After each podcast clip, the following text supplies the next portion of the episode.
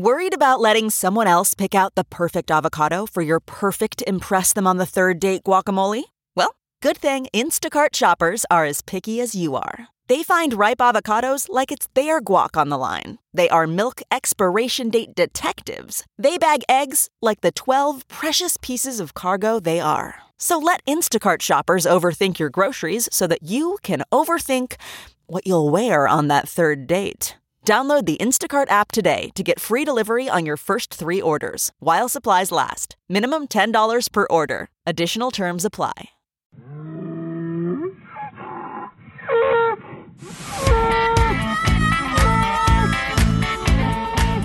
Welcome to the bullpen with your host, Les Vogler. Okay, we're, I got in studio today with me uh, a real special guest, and we're going to go over some stuff. It's that time of the year. Uh, You know, basically the first of March here, where it's, I mean, it's an exciting time of the year. Calves are being born.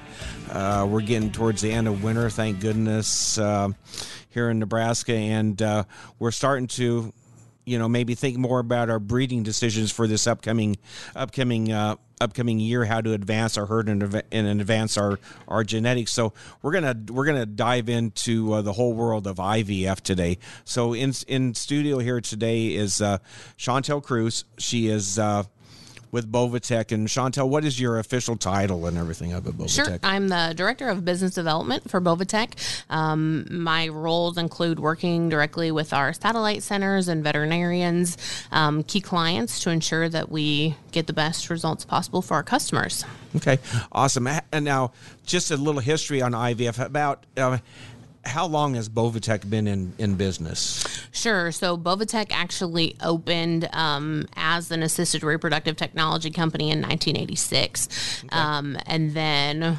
was purchased um, by C M E X in twenty eleven, and then we brought that technology to the U S in twenty fourteen. So um, twenty fourteen was our first full year in business, so we're going on year eight in the U S. Okay. So when people when people hear the word I V F, what exactly, what does that mean? Yep.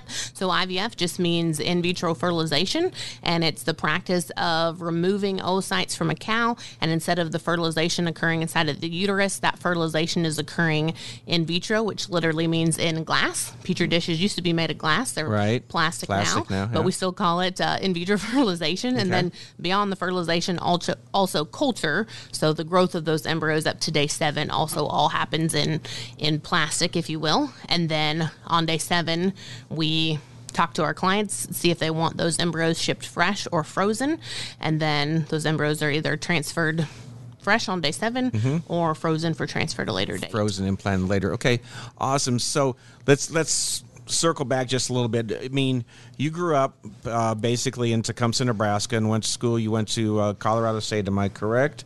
Yep, so I did my undergrad at U N L, yep, and then okay. I went to Colorado State for my master's and worked in an I V F lab there.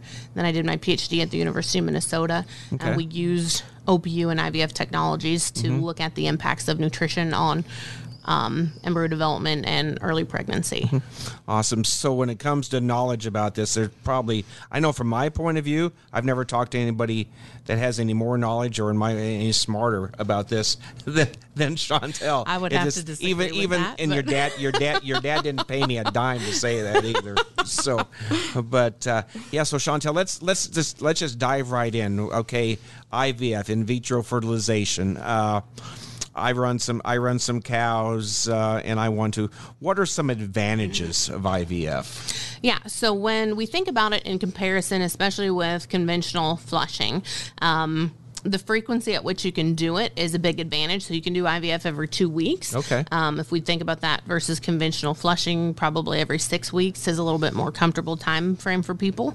Um, also, when we think about how we're doing that, right? So conventional flush, you're going to the uterus and removing those embryos. Yes. With O P U, you're actually bypassing the uterus and going directly to the ovaries. So because of that, the state of the uterus doesn't necessarily matter. So we can actually co- collect pregnant donors, which of course you couldn't do with conventional flush. Right. And we can also collect prepubertal donors, um, I would say on the beef side, probably as young as about nine months is as early as we usually start. Okay, on the so beef so side. So you're saying something right there.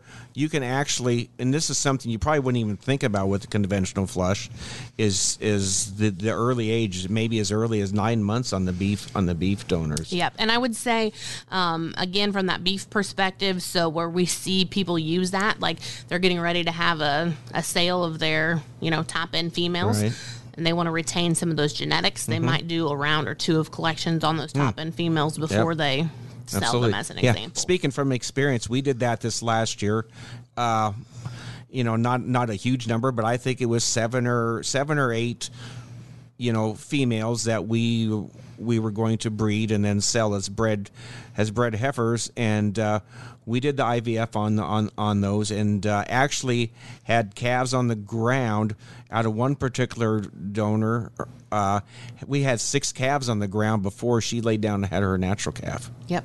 So that is really an, an advantage there. What are what are some of the other advantages of I V F? Yeah, so um, again, when we compare it to conventional flush, so we're also, again, because we go directly to those ovaries, we're bypassing any issues that they might have in the oviduct or the uterus.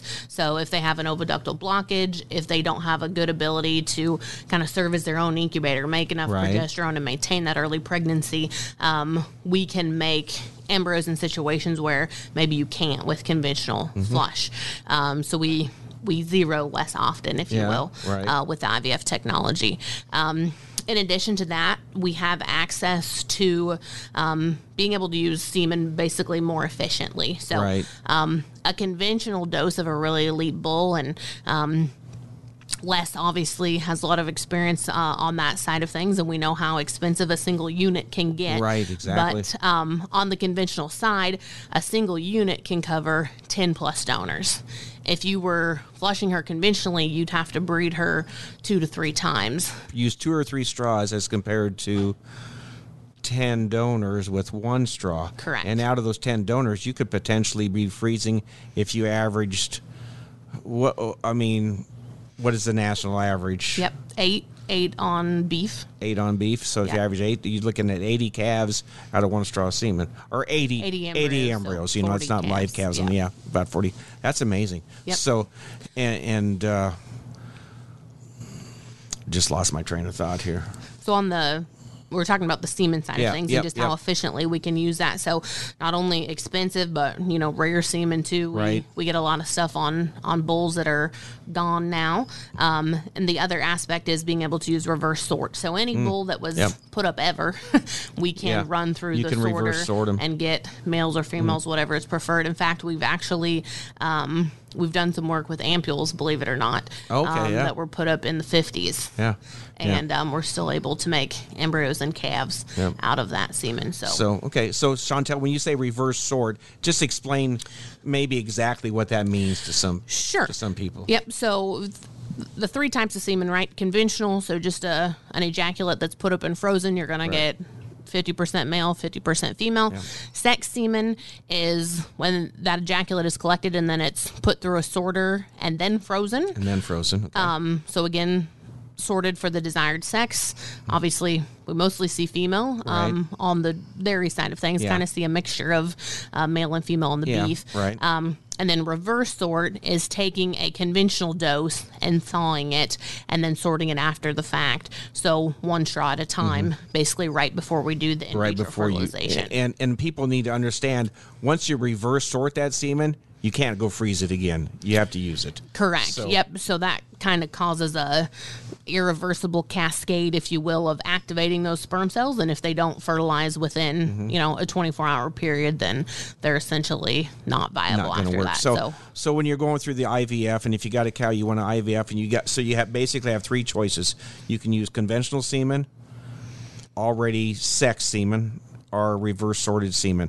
Of those, and of those three, I'm sure there's different results with each one of them. Just from my perspective, conventional semen, obviously that semen has a less least amount of stress on it. Correct. When you sort the semen, for those of you that have any, it, it runs through a machine, and there's a lot of pressure put on the on the heads and the acrosomes of that of that semen. It's a really slow process, but that would probably be my second choice.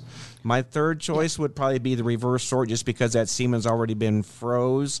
Then you thaw it out, and then you run it through there. But in some cases, that's your only option. Yep. Um, I would say also, so if the other aspect that we have a big advantage at Boviteq is we can test um, any semen on slaughterhouse oocytes. So we actually have access to a um, calcium plant that we get oocytes from, and we're able to basically optimize the conditions of mm-hmm. that bull. And so with a conventional... With a conventional collection, let's say Les freezes one hundred fifty straws on a conventional collection, we can take one and we can make assumptions about the other, how the other one hundred forty-nine will perform. Right. Um, if we did that with a sex product, same thing. So the ejaculate is collected, sorted, and then frozen. So yep. let's say you got forty straws from that right. lot. We can take one and make assumptions about the other thirty-nine. On reverse sort... that is essentially a new product each time. Right. Because the amount of pressure um, and stress basically applied through that process varies each time. Um, and essentially any kind of stress on semen gets them activated to be able to fertilize those oocytes. And some activation is good, yeah, um, okay. but too activated, right, they can burn out quickly. Right. So what we're looking for is kind of a mid-range activation.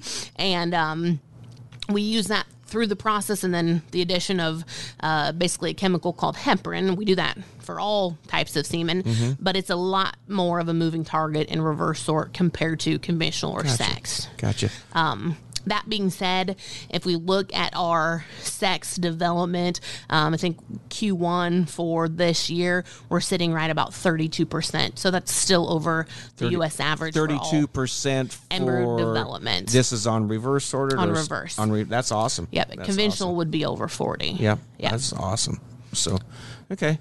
So we got so we got uh, the conventional, the, the regular sex, and the reverse sort. So I mean, let's I mean let's kind of go into some of the when when um, when maybe out of Blueprint, Doctor Dan or, or at our place Vogler's, uh, when Doctor Clem comes out. Clem Neely is our vet that does our O P U. When they're going in there and pulling these. Pulling these oocytes, just kind of walk us through the process, so maybe some of these people that haven't done it can maybe visualize a little bit what's exactly going on sure. from from, from so, when we get it to where we ship it up to, to Wisconsin. Sure, so the actual O P U process. Right, yep, yep. yep.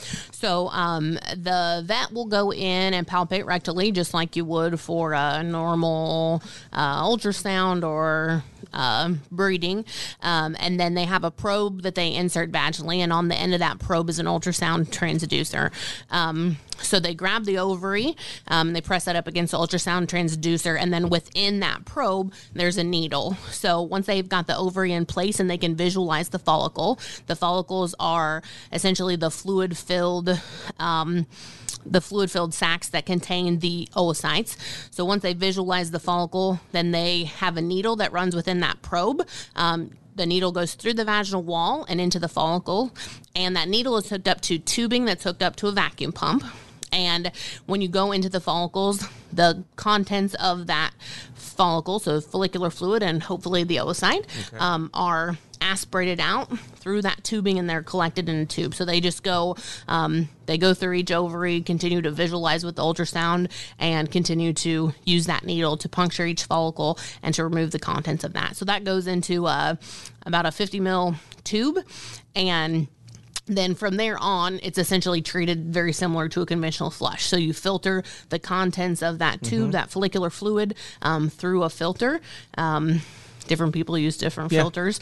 Um, and then you basically put the remainder of the contents, you rinse that filter into a search dish, and then that search dish you put under a scope, again, just like you would with a conventional flush system, and you've got an uh, embryologist looking through that scope to identify those oocytes. To, and then, yeah, okay. So go, going going back a little bit, I mean, this is, I mean, with, with the Boviteq procedure or their protocol, I mean... Uh, and what I really like about it, it's results-oriented, you know, calves on the ground at the end. So when we're bringing that cow in, we're not necessarily worried about speed. We're not worried about how quick we can do this at all. So, one, you know, a lot of people say, oh, we can get these cows in, you know, we're done probably ten, twelve, fifteen minutes.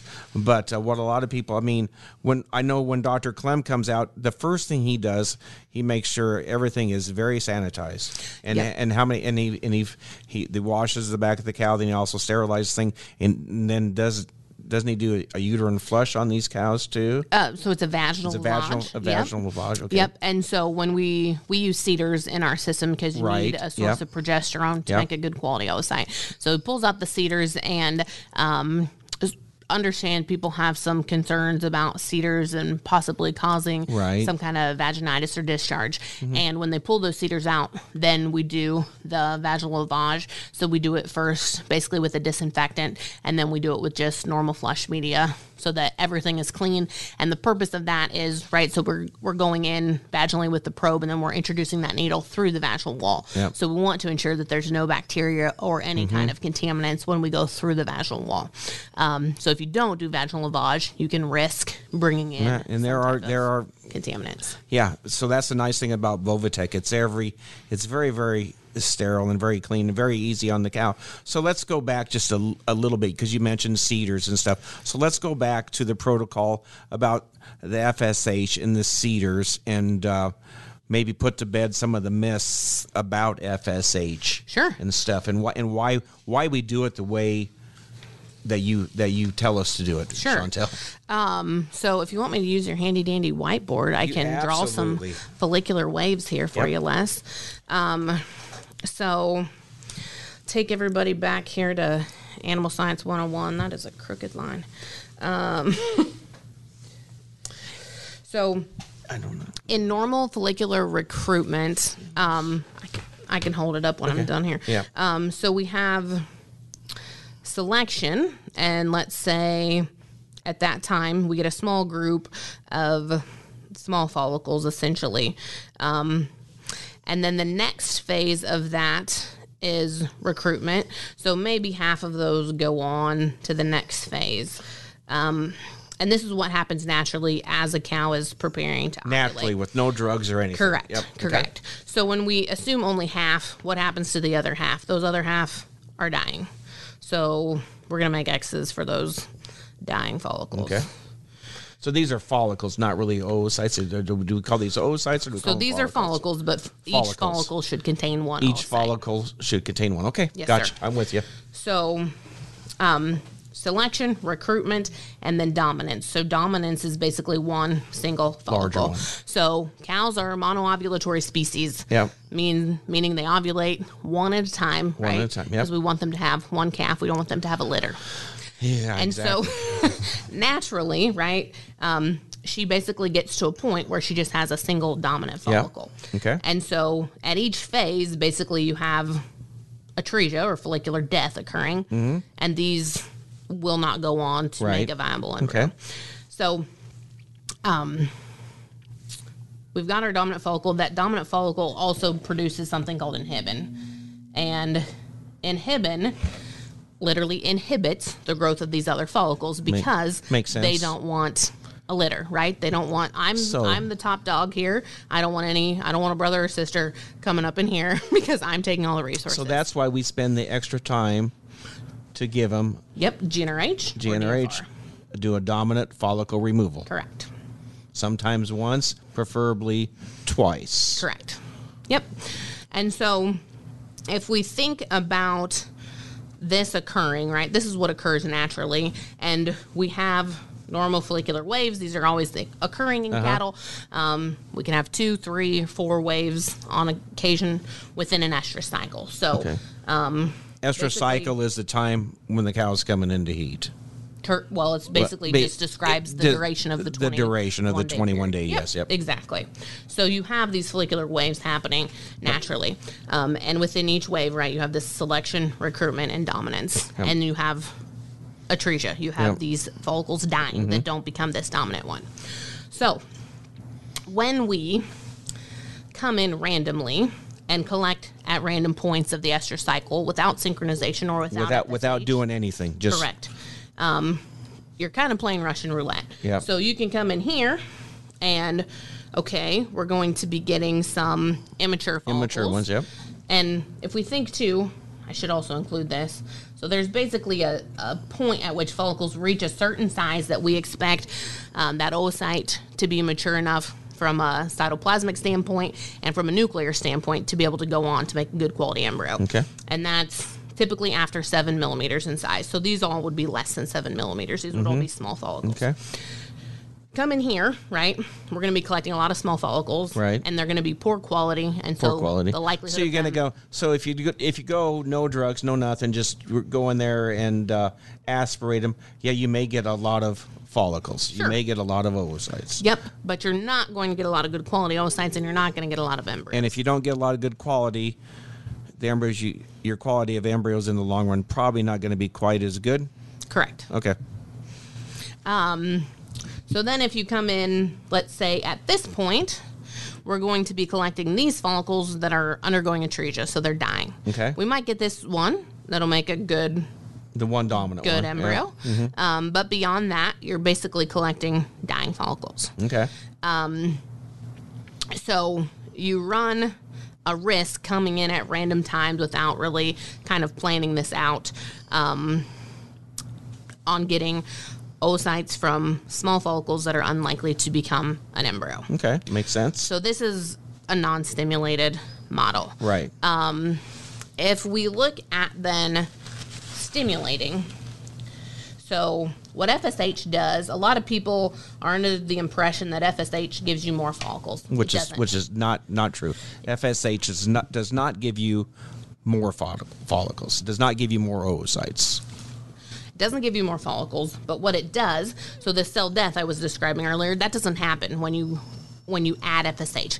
So now these will go on to the recruitment phase. This is with an F S H this is with shot. F S H. And with, there's different protocols for F S H. This is with the Boviteq protocol. Correct. Yeah. Um, so these will go on. You don't have these follicles undergoing atresia, right? We don't have mm-hmm. these little X's coming. Yep. And then this group...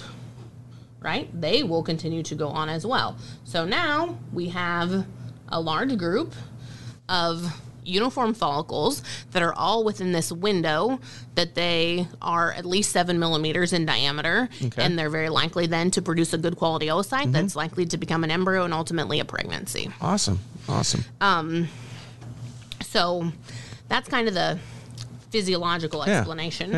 Yeah. if you will. Um, there's a lot of... data as well um, that is reported by the American Embryo Transfer Association.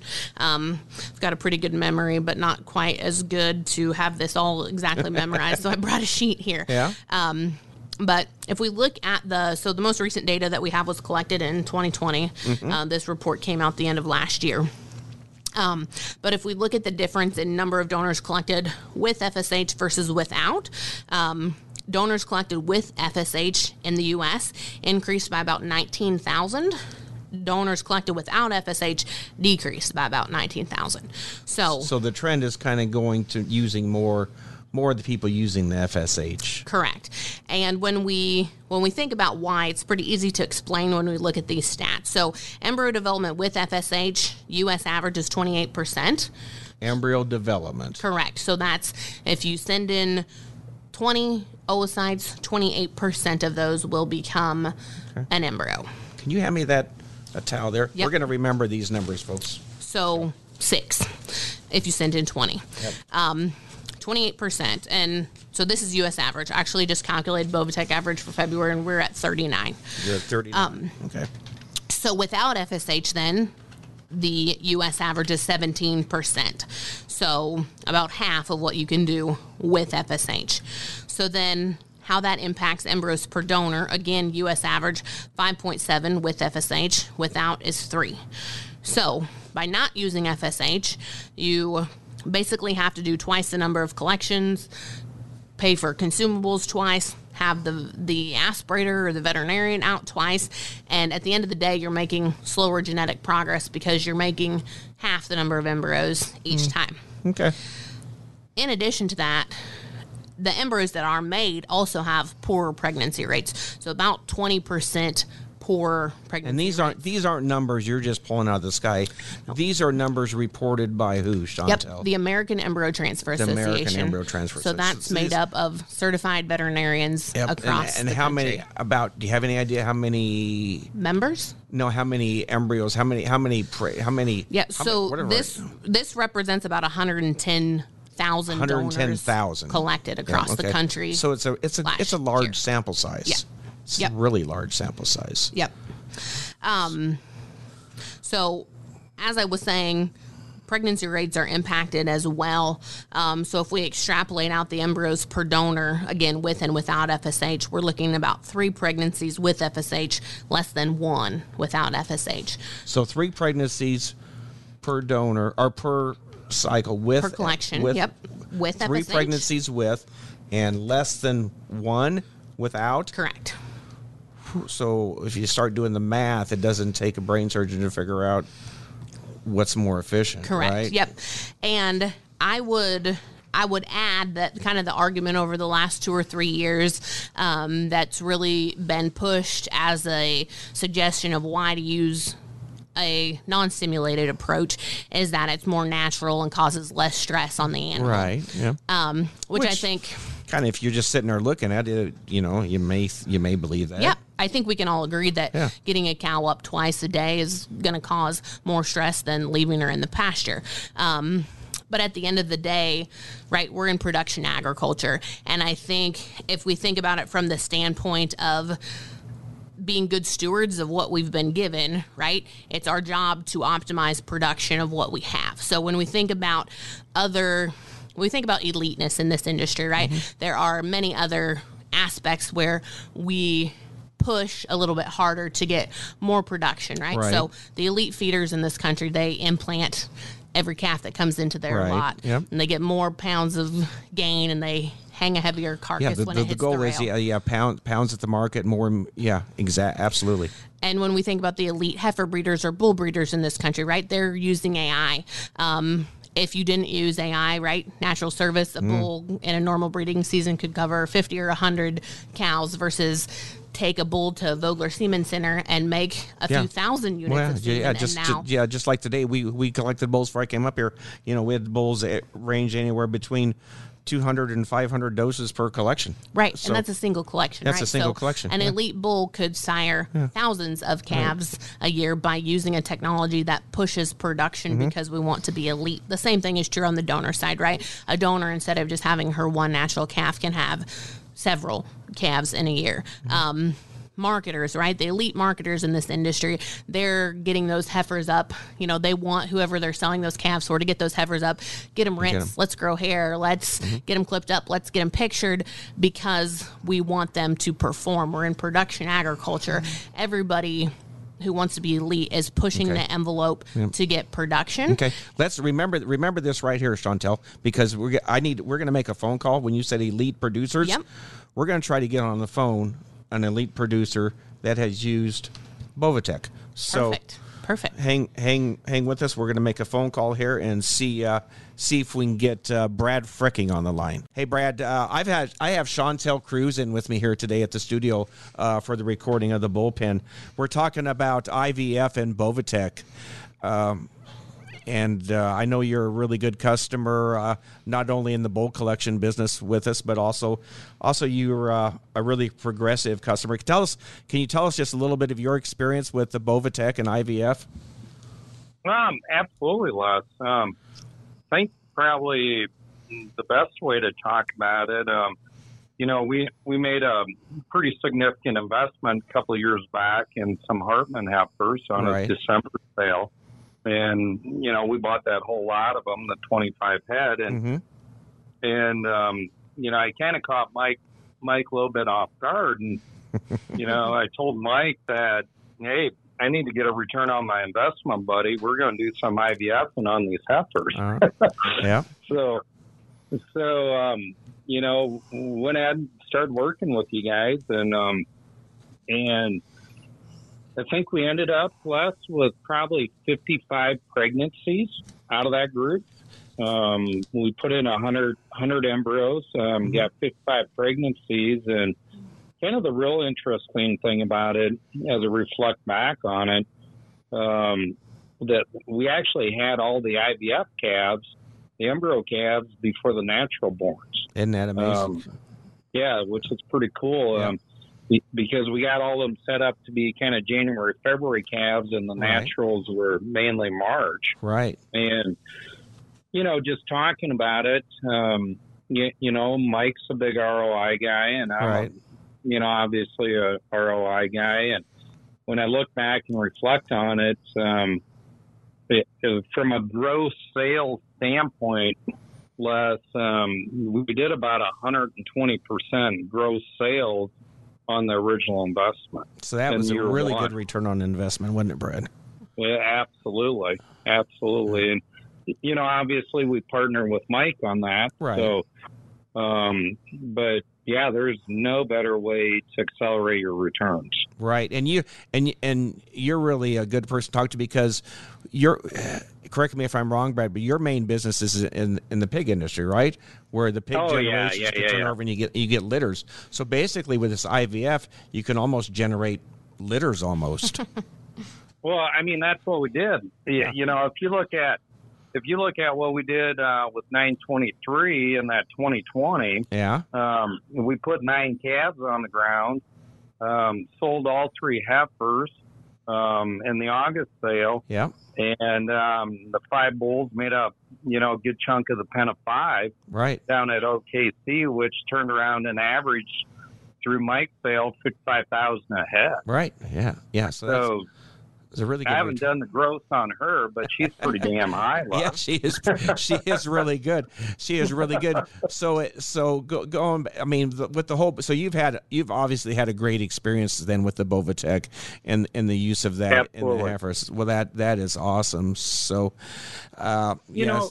know, go ahead, Brad. And I know some. I know some people are reluctant, you know, to do them out of the gate like we did, but. Um, You know, I haven't seen anything negative from a less in the dairy industry. It's standard practice. Well, absolutely, so. absolutely. Yeah, Chantel, you want to chime in a little bit on this? Yeah, so I would say on the, the beef side, generally we'll start them not a lot earlier than nine months. Um, but on the dairy side, I mean, we'll start them quite young, uh, six months and even younger. Yeah, that's what that's side. what floored me on our conversation yep. this morning, the dairy herd. Yeah. yeah. Um, Brad, I wanted to bring up, so at your, your sale in August, um, we were talking a little bit about I V F, and you had you had summarized it, I thought, really well, in that you described um, this is my insurance um, for oh, my yeah. investment.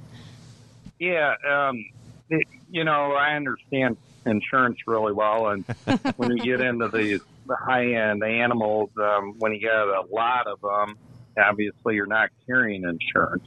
Um, You know, if you're just doing a one-off here and there, I understand it. So, so yeah, I view I V F early on on these heifers as my insurance policy. And if I can bank a bunch of embryo's out of the gate, um, I have no need for insurance on that animal. Yeah, some of those heifers, yeah, they've already produced more than they would in in their natural lifetime, just by oh, you know, before shoot. they're well, before look they're at, due.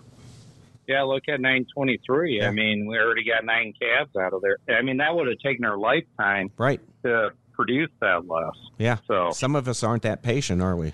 I'm not one of them. Me neither. And ne- ne- neither is our friend down south. You know, and shoot, shoot less. You take nine twenty-four. Um, you know, we did herd a rebel. Yeah. And... You know, she had a some an August sale heifer, I think, went for forty-three. Yeah. Um, the D heifer went for two twenty-five. Yeah. And the one son went for one hundred sixty. That's not wow. bad. It's not bad at all. so. so, hey, Brad, I know you got uh, state wrestling. Uh, your boys, congratulations on that. You're getting yeah. ready to go to that. Uh, that is awesome. I'm a big wrestling fan now since my granddaughter started. Uh, but uh, really appreciate, Brad, your business, and then uh, then jumping on the bullpen to talk a little bit about Boviteq. So uh, oh, absolutely. It's, it's greatly appreciated, Brad. So uh, all right, we'll, we'll we'll talk to you later, buddy. Uh, all good, right, good, have a great day. You bet. Good luck at wrestling. So We just got off the phone with Brad Freking, elite mm-hmm. producer. Yep. Um, we were talking about kind of what the different, regardless of the sector of the industry that you're in, what the different elite people do to stay on top. We were talking about the aspects of production agriculture, and it's our job to really get production out of these animals. So right. again, we bring that, that back to the F S H versus no F S H argument. With F S H, you're getting two to three times the production. I'd say that that's certainly worth getting a cow up right. twice a day for exactly, three days. Exactly, exactly. And these and these just aren't your numbers; they're national numbers, right? Report, exactly. Reported by reported by that. So, yeah, and and uh,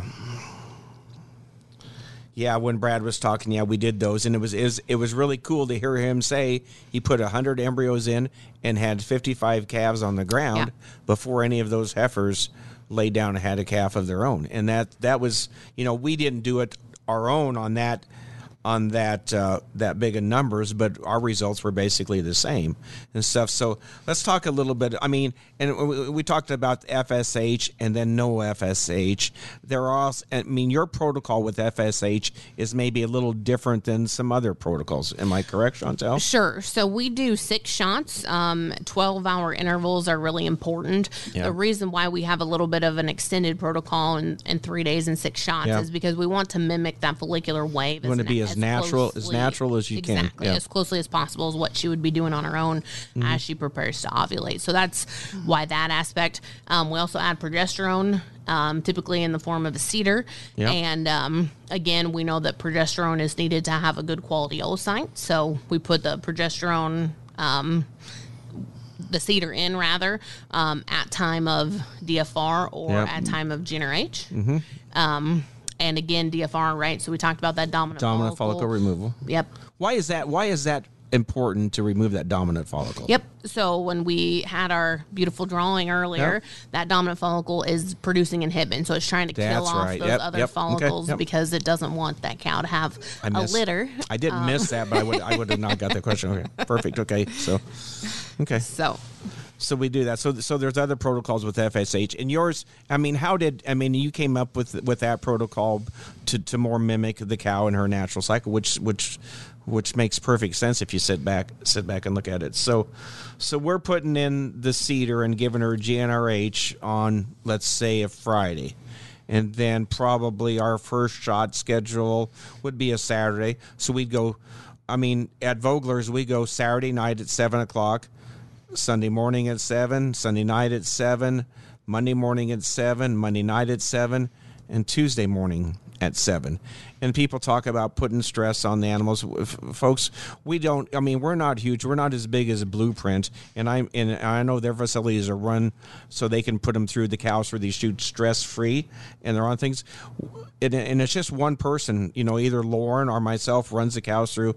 Actually, he does it at night, and I do it in the morning. And uh, we have a sheet. But if we do it, we're doing it at seven o'clock. We're exactly twelve hours apart.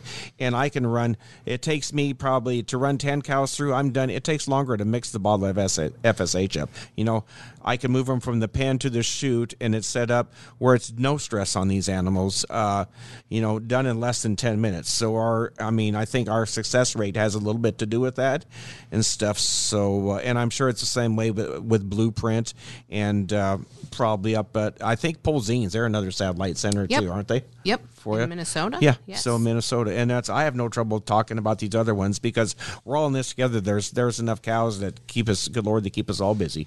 But, uh, you know, people and and uh, people talk about, you know, when they come to me, oh, it's kind of pricey or stuff. Uh, I think, Chantel, you've kind of went over some of this stuff where, yeah, the initial, yeah, there's other ways. But if you look at your bottom line, to where you said zero point three or not less than one embryo? Yep, zero point eight. zero point eight compared to... two point eight. two point eight, yep. So, which is huge. So, uh, and I think, you know, then some people say, well, it's, it's, it's, it's hard for the younger guys getting started. Well, to me, not really, because if you're, if you're a younger guy getting started and you're worried about get but running them in, putting a F S A shot F S H shot, maybe you need to really step back and just say, hey, am I ready for this? Sure. So, and you I know, would, it's, it's not for yep. everybody. And, and I would say too, if, if labor is an issue on your farm and you don't want to give shots and you are looking to kind of haul in that day, yeah. uh, eliminate that problem. If you can't do it at twelve hour intervals on your place, take them to a satellite. Yeah, can. take bring them bring them to us, and yep. we we actually encourage that, because something I didn't realize, and it, it, this works the same way in bulls, folks. I mean, when you're moving bulls from from one place or another, it, sometimes when you move them, that's more stress on, and st- that stress can actually affect semen, but it also can affect oocytes. Am I correct? Yep, exactly. Yep. So being in a new, depending on how far they're trailered, being in a new right. environment, different mm-hmm. feed, different yep. kind of har- hierarchy within the pen. If there's right. an old boss cow and a nine-month-old heifer in the right. same pen, right, we can have uh, all kinds of stressors mm-hmm. there. So being able to bring them in, keep them penned as kind of like as possible, right? But yeah, we try. We tried to put the younger ones in a group, and then and then the more mature cows in a group. Or or we do have people bring in pairs, and we keep them keep them in a different group. Uh, make sure the ration is is good, which is all very important. But uh, yeah, the best, you know, and we do have some people that like to give their own shots, but even some of those have converted over to where it's just as easy and doesn't cost them anymore to bring uh, to bring them over to us. So I'm going to get the. the whiteboard out, because I've done just just some figures from over, I'm going to go back basically about thirteen months, and I cannot write upside down, but over one hundred different O P Us, which is oocyte pickups. We at Vogler's, we averaged, I mean, Chantel talked about that, we were at, whoops, sixty-two percent development, okay? And that's, okay, so we did one hundred O P Us, at sixty-two percent developed. And the national average, Chantel? So national average reported by the A T A all across yeah. is twenty-eight percent. So at twenty-eight national, okay. And that sixty-two is is exceptional because even at Boviteq, which... Okay, so this is Vogler over here, national over here. And folks, I can't write, so you're going to have to bear with me, okay? This is ours. We're at sixty-two percent morale, I mean development, right? Yep. And national average is twenty-eight. Okay. Now, when we drop down to here, the embryos per per cycle, we're at uh, ten embryos over one hundred O P Us. And then, what is the national average? Um, if we look at everything together, stimulated is five point seven. five point seven. Yeah. Okay. So here we are over here. If you bring them to Vogler's, or I'm going to say Blueprint. I bet they're I bet they're very similar. I don't want to speak for them. We're at ten, nationals at five point seven, okay? Yep. So so Vogler's results are exceptional. I have the Boviteq average over last year, and we were thirty-nine percent development and eight point four embryos a donor. So you were at all thirty, of Boviteq. thirty-nine, okay. Yeah. Well, that's just which So I got one hundred numbers here. That's, you know, for us, yep. that's it. So you're probably dealing, but but that that is, this. these are beef cows, you know, and probably show heifers and and some some yearling heifers and stuff. But this is what we've done. And then a lot of people ask about cost. Well, we get down to cost, what it's going to cost you, say you get ten embryos, you're looking at one hundred sixty-two dollars and fifty cents per embryo. So one hundred sixty-two dollars and fifty cents per embryos if your cow averages ten dollars an embryo. ten so embryos, yeah. Yeah, if you, if you get ten embryos, it's going to cost you one hundred sixty-two dollars and fifty cents. Now, you put those embryos in, we're hoping to get, out of those ten embryos, I would like to see closer to maybe six calves on the ground, maybe seven. That's you know, high. Yep, that's, that that would be high. That yep. would be good. Yep. But like you said, Brad Freking, he put in one hundred and he had fifty-five. Yep. So he was at fifty-five percent live calves on the ground. Okay, so that's where your bottom line comes in. So I don't know what some of the other companies are charging, but if you're thinking about doing I V F or, or, or whatever, and you would like to maybe try the Boviteq way, this is an example of what we're producing at our satellite center. So, uh, and I believe uh, Doctor Clem Neely is just getting better and better all the time. So uh, that's kind of where we're, we're sitting there. And now something else. We got these cows pregnant. We're going to um, j- jump forward here a little bit, Chantel. Okay, and uh, how are we going to handle? We got the, we got we don't have them pregnant yet, but we're implanting we're implanting these embryos. What are some things that we should do? Yeah. So um, one thing to note on I V F embryos that's probably going to be different than conventional is we like to use day sevens, day seven and a half, day eights. Um, for recips. We don't like to use sixes or six and a halves. Those tend to be too early, and we, we see a decrease in pregnancy rates if we use recips that are too early. In fact, I would favor a day nine over a day six. So you six. would you would just as soon a, see a day nine recip over a day six. Yep. Your ideal probably a day seven and a half or eight, eight, eight and a half, eight. Day eight. Yep. Okay. That's good to know, because I think in the past, a lot of people were thinking day seven. Yep. And again, so that's still going to be true for conventional embryos, but okay. for I V F embryos, the day eight is going to. So, okay, so there's a difference between conventional and I V F. Correct. So what, when you're thinking about that, I mean, that's that's really that's really important. Yep. Because a day, I mean, so a day eight for I V F, day seven for conventional. Yep.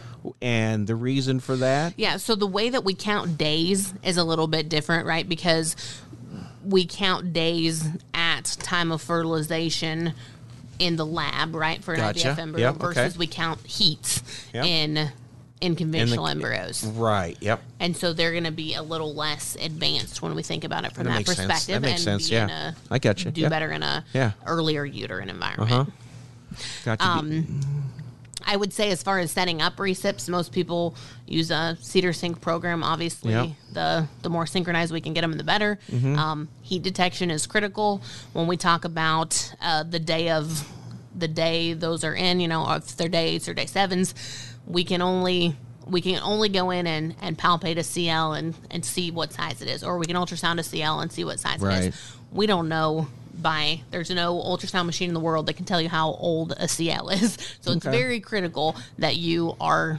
heat detecting and you have a good idea of when right. she was in heat, that we're not mm-hmm. just making a, a halfway just a guess, guess yep. about right. when she was in heat, so that we're mm-hmm. getting the right days there. Um, I would say, too, um, when you're setting up recips, we see about a fifteen percent kind of kick-out rate. So if you mm. if you want to put in sixty embryos, right, you need to set up seventy-plus recips. Gotcha, so because some, some of those recips, they go in and they won't they won't have a good C L or whatever, you, and they won't yeah. they won't be suitable. Yep. for yep. Exactly. Um, we obviously, I mean, it makes sense to be picking those animals, right, when we think about advancing our genetics, if we can take those most, you know, the lower genetic animals and use them as recips, so that mm-hmm. when we think about what we do for the overall genetics of the herd, right, that's the, the quickest way to move the needle in that regard. Um, as far as postpartum, we like to see them seventy days. Postpartum. seventy days, okay, yeah. Um, obviously, avoiding any kind of disease or herd health issues.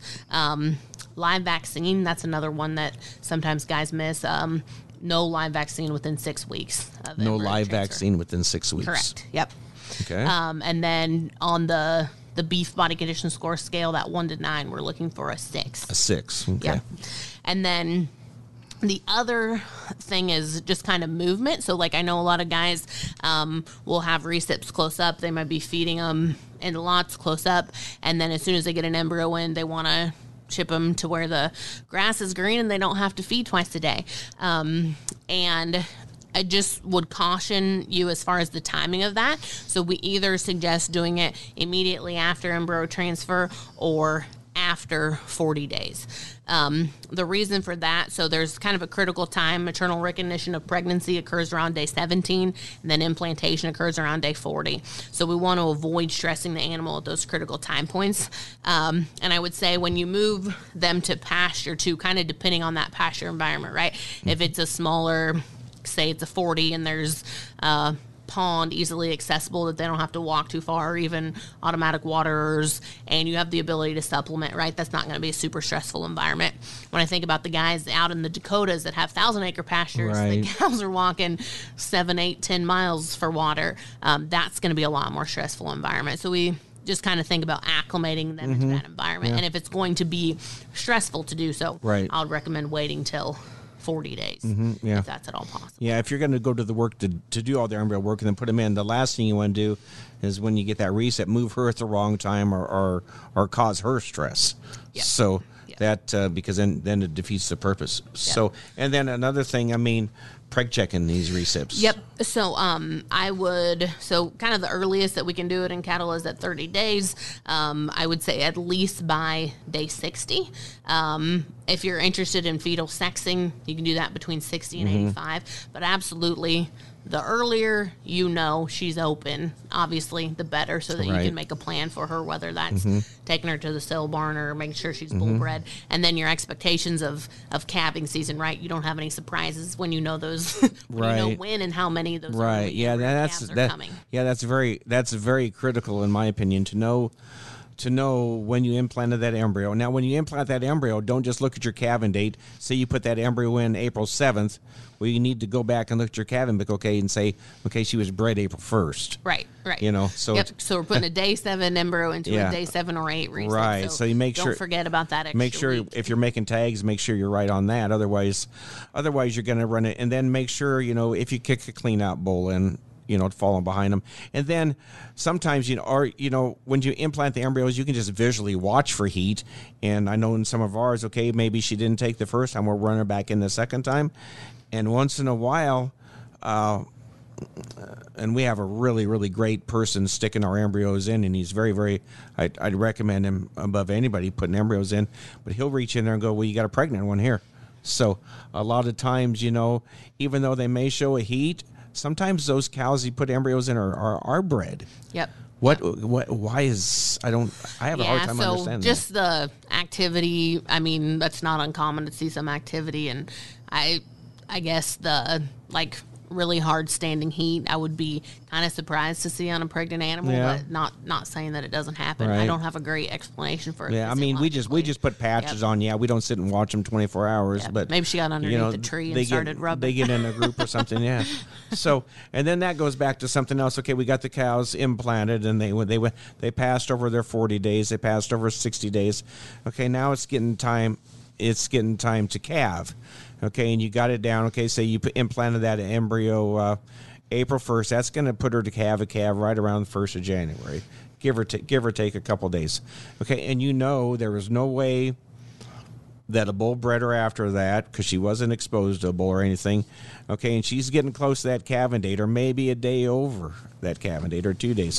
What's going on inside that cow at that time, Chantal? Sure, yeah, so... Um obviously, when she's past her due date, right, there there can be in some cases. So, you know, a few, a few days past their due date is not not exceptional, right? That's yeah, not too right. unique. But we have seen in some cases, and I've heard with people using some of our competitors going well beyond their due date. Right. Um, and they're essentially, and it can it can happen in any system. It's happened in our system. But essentially, there's a dissociation between that recipient and the calf she's carrying. So she is not signaling. She's not getting those signals for parturition or to calve. Right. And so it's critically important, too, that you know when she became pregnant so you have a good understanding of right. when she's due so that if she goes beyond her due date that you can induce her. Yeah. Um, because every day beyond their due date, they can that calf can gain one to two pounds a day. Which is so, amazing. I, I didn't I didn't realize. I mean, you think two pounds a day on some of these, holy, you go ten days over, that's twenty pounds. Yep, yep. Um, and if we think about even more extended, right? So yeah. uh, we kind of beat up on the beef guys in comparison to the dairy guys sometimes because right. the dairy guys are really on top of their record keeping. Immense and, record keepers, yeah. Immense. And I would say sometimes on the beef side we go, oh, maybe she yeah, got, got maybe the, she got yeah, the cleanup bull, or yeah. maybe this happened. Um, yeah. But really kind of staying on top of those, and you know, like I said, the preg check is critical so that you know when, you know, for sure when she got pregnant, right? Or that she wasn't pregnant at that time, and so. Mm-hmm. She's calving later, um, and obviously ensuring that you know the calf date, the, the due date of that calf, mm-hmm. and then inducing if she hasn't calved is gonna right. save calves and mamas alike. Yeah, so. and yeah, and and uh, we've had some okay, and it just depends like on, on timing whether Lauren's going to be out at Nebraska Bull Service or I'm going to be gone, and we got two or three that are maybe you know they're close or right on the date. And, okay, we need, let's just as soon have these out of here and basically induce them within every every one we've done, the calf has been on the ground in thirty-six hours. Yep. You know, some you know anywhere between twenty-four and thirty-six hours, you, you got a calf on the ground. Now, don't, for heaven's sakes, don't do it if there is a chance she could have got bred uh, – later. You know, later, yeah. because then you're gonna then you're gonna just mess it up. But you got to you got to be pretty precise. But it's it's a tool you can use to prevent, you know, the bigger calves. But then again, with the Boviteq embryos, we haven't run into. I yes. mean, in the in I, when I V F first started years ago, people would say, "Oh, large calves, large sure. umbilical cords, and, and sure. things like that." Yep. Yeah. So, um, in the nineties, kind of when this was uh, more of a fledgling industry, if you will, yeah. people were kind of adding any growth factor to the media that they could to get those embryos to grow and in turn those calves to grow. So there was a publication that came came out in two thousand one. Um, Pete Hansen's lab in Florida that basically demonstrated the addition of these growth factors, in f- including fetal calf serum, mm-hmm. caused these large calves. So pretty much anybody who wanted to remain competitive took that out of their media. Yeah. That being said, there still is, like I said, that kind of dissociation between the calf and, and recip at times. Right. And so we do see, I think, our internal stats about one point two percent of the time will have okay. a bigger calf. So it does, it does still it happen. It does happen, yeah. Um, I would argue it happens with A I-bred calves, too, though, right? Oh, oh yeah, It happens absolutely. with yeah. conventional, conventional flush calves. Yeah, it, it, um, sometimes it just happens. So to say that it's, you know, completely... To blame it just on yeah. I V F is not right, not fair. Correct. And But also to say that it's that it doesn't happen would also be mischaracterizing the situation, too, yeah. right? So it, it certainly um, can... happen, but if we're if we're on top of things and inducing, then mm-hmm. then that helps us avoid those situations for sure. Awesome, awesome. So, hey, Courtney, Les Vogler, how hey. are you? Good. How are you? Hey, Courtney. Hey, uh, thanks thanks for uh, picking up today. Um, I'm in the studio right now at Herd at Media in Omaha, and I have Shanille Kruse with me today, and we're going to talk just a little bit uh, about I V F. So, uh, say hello, Shanille. Hello. So she's so shy, Courtney. So how are how are things, uh, Courtney? Just tell us a little bit about uh, where you're at, uh, location wise, and uh, w- and what what you do, where you're working. Um, we are located uh, in Janesville, Wisconsin, um, and we're about forty, forty-five minutes away from Madison, where Boviteq's there. Located. Okay. Um, I run a I V F donor uh, facility, and we also have uh, recips too. Okay. Um, we just expanded this year. Before our barn could hold a hundred. Wow. Um, we expanded it now um, with the recips uh, to a three hundred head um, facility Sweet. that we'd be able to hold. So, so, so. three hundred head of uh, donors, or is this donors and recips combined? Donors and recips. Donors and recips. Awesome. So, so Courtney, uh, obviously, one of the reasons uh, I, Shanille and I have been visiting uh, about uh, what I like to call the Boviteq difference. I mean, obviously, you use Boviteq. What are what are some of the reasons why you prefer Boviteq? Why do you like to use this company? Um, I guess it'd be just more the quality of product. Um, before I started Blueprint, um, you know, we have our own Angus farm as well. Mm-hmm. Um, so we were doing a lot of different flushing, different ways with different companies. Um, and then we started using Boviteq, oh, probably maybe two thousand fifteen okay. or so. Yeah. Um, and we just, I mean, it, it ramped up our, um, what we were trying to sell for show heifers. Mm-hmm. All of a sudden we were getting stickier eggs, and we were getting more calves, and we were getting more calves on the ground to market. Oh, that's what it's um, all about. Right. Right. I mean, it's, I guess for me, it's more about live calves on the ground. And, and we just found a big, big difference once we started using uh, Boviteq's eggs. And um, at that time we were doing a lot of frozen. Yeah. Um, Uh, with uh, working up here, we do, you know, do a lot of frozen eggs. Um, and I, I do put in, um, you know, other embryos that Boviteq, you know, maybe hasn't made. Right. And I keep pretty good records. And, you know, for the frozen, Boviteq still is like kind of beating the competition as awesome. far as that's concerned. Awesome. And I, I guess what I kind of feel is the difference is, they kind of use F S H, you know, with maybe a different kind of protocol. Sure. And I just think um, from what I've kind of seen in our own program, like the oocyte quality is so much better mm-hmm. with that. Yeah, well, absolutely. And, and up in your area, I mean, uh, dairy, beef, a little bit of both, or I would imagine maybe dairy is predominantly more what you do, or am I wrong? Um, no, we do mostly beef. Oh, I'm way um, we wrong do then. have we do have uh, one client of dairy. Um, you uh-huh. know, one good consistent client. So, um, I guess it's a little bit of both. Okay, awesome, awesome. So you started back back with the Boviteq uh, in two thousand fifteen. You noticed a difference. So um, that is awesome. So about how many how many. Is there anything else you want to tell us about your the operation up there? Who is actually doing the uh, the O P Us for you up there?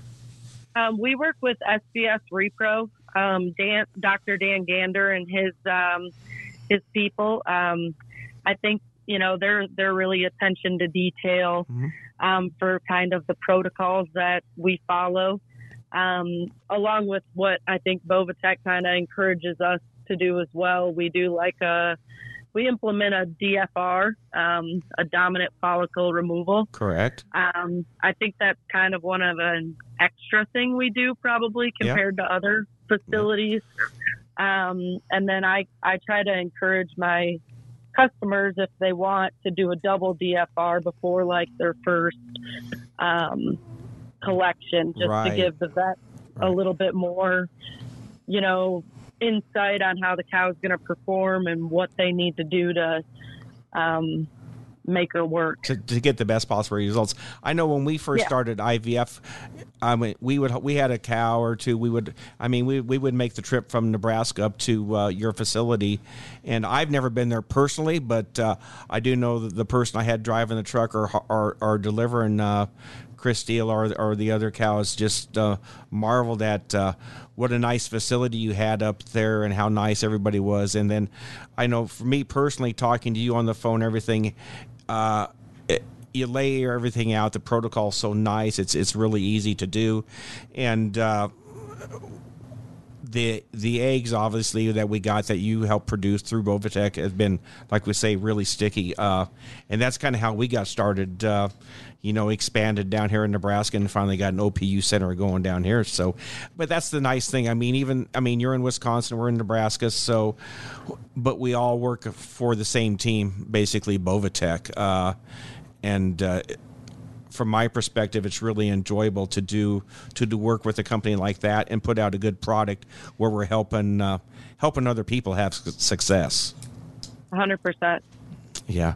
Okay. Hey, Courtney, thanks so much uh, for your time. Before before you hang up, because I know you're probably going to go give cow shots or, or do some feeding, uh, how can people get hold of you? What is there a website, uh, Facebook, or if somebody you know wants to go up to uh, to Blueprint, what's how can they get hold of you, Courtney?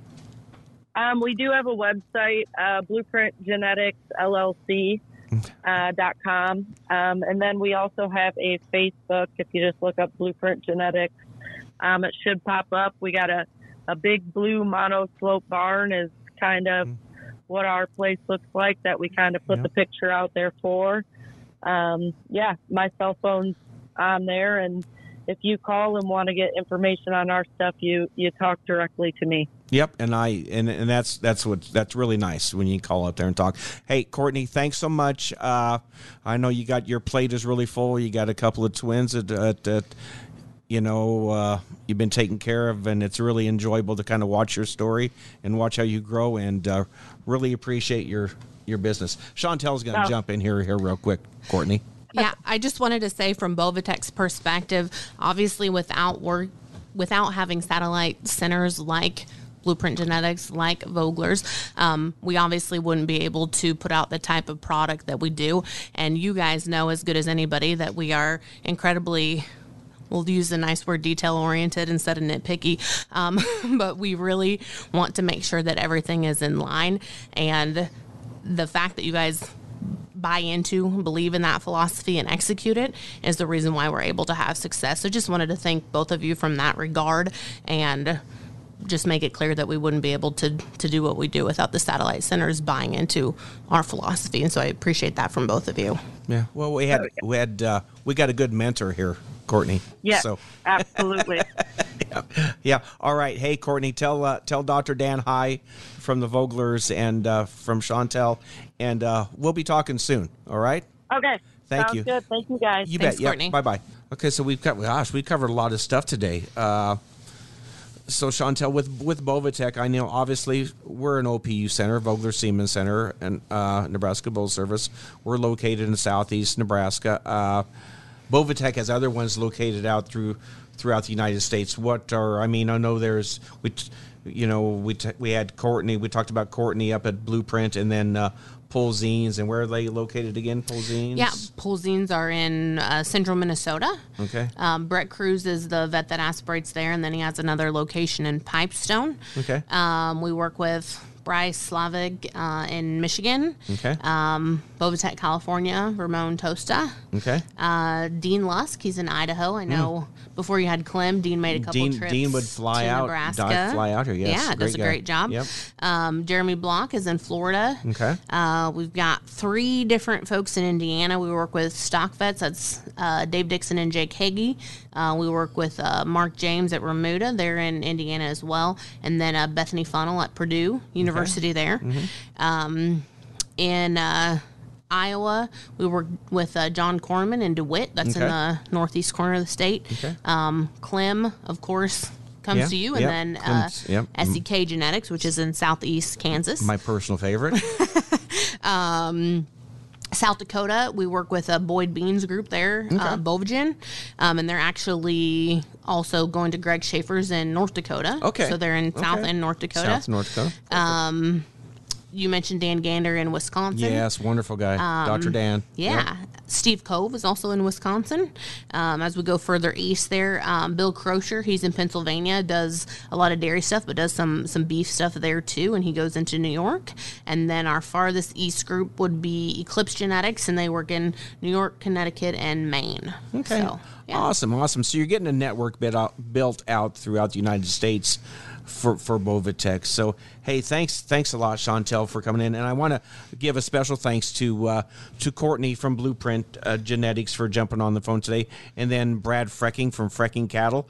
uh, I really want to thank him. He's a great customer and had a great testimonial for us. So uh thanks thanks to both of you for for joining, taking time out of your day. And uh folks, if you have any questions, uh you know, give myself a call, Les Vogler at uh, Vogler Semen Center, four oh two, nine four four, two five eight four. Talk to my daughter Mel. Uh, she can help set up an appointment. She knows a hell of a lot more than I do. Uh, talk, give her a call, and she'll, she'll guide you through, and uh, you'll be more than pleased. So uh, thanks again, folks, and we'll talk to you later. A Huda Media Production.